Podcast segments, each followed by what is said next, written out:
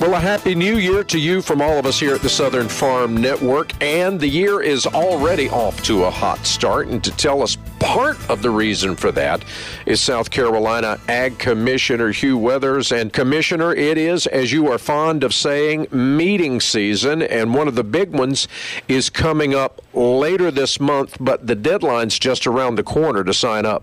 It sure is. But I'll offer a happy new year to everyone listening as well. But yeah, meeting season kicks off soon, but the one we're talking about this morning is the Agritourism Association meeting, January 21 to 23, down in Beaufort. Mm-hmm. But as you were saying, the deadline to register is only a couple of days away, and that's January 7. This annual meeting has grown in size over the last 3 or 4 years. I usually try to get down and spend a couple of hours with them, and I'm just impressed with the group, with their innovative thoughts about how to make their farm more attractive for people to come out and visit, but just a lot of really good forward thinkers in the group, and it puts a good face on agriculture for the consumers who want to have those family experiences and get out there. It's it looks like I'm looking at the schedule of events right now. It kicks off on Sunday, January the 21st, with the check-in and a reception with a welcome by you.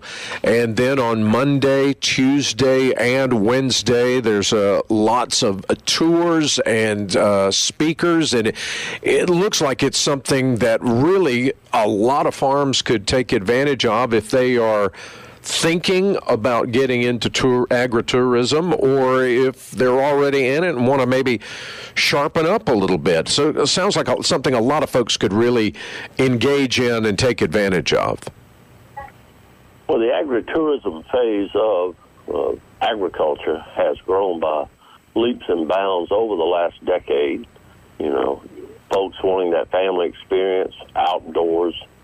Certainly the pandemic was many bad things from it. This was one of the good things that folks saw. These types of outings is a great way to be outdoors with the family for a great experience. But our staff puts on a great meeting, and more people are coming to this, and they're coming to learn, not just to get away from home and take tours, but as they go on these tours, you know, they've got their notebooks out writing down, well, how could I make my operation at home better based on what I'm seeing, and they've got some great tour stops planned as well.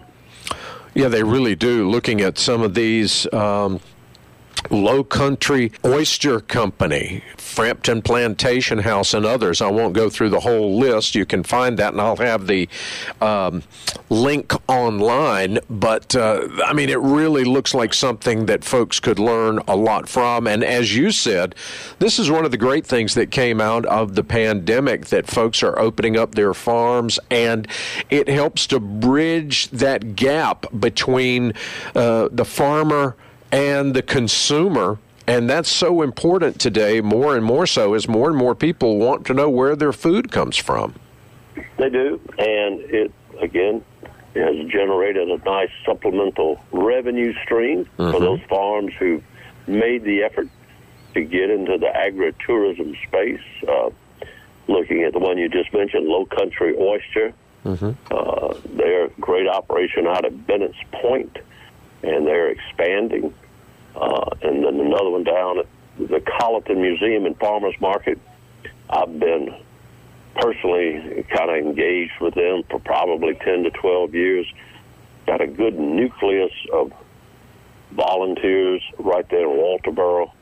And I think they're expanding again as well to include a kitchen and an event space. So the more work you put into it, the more activity it generates and allows people to expand as these two particular operations are doing. This is an area for a lot of producers that is foreign to them, but more and more are starting to get involved in this activity and finding like you said, that it can be profitable and something that's worth looking at. So if folks want to sign up and go to this agritourism conference, the deadline January the 7th, so just a few days left. Yeah, that's right. And it, for that purpose of learning more how to build your own operation and improve it, this is a meeting that I highly recommend. You can learn a little more about it at SCAgritourism.org, and Jackie Moore, who's been on our staff or managed all of this since its inception, does a great job putting on this meeting and just helping the agritourism grow as it has over the last probably 10, 12 years.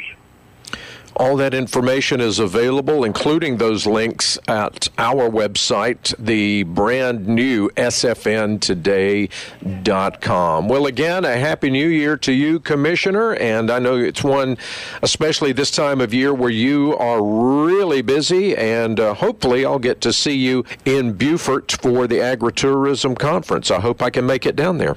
Okay, Mike, look forward to it. With South Carolina Ag Commissioner Hugh Weathers, I'm Mike Davis. That's today's topic on the Southern Farm Network.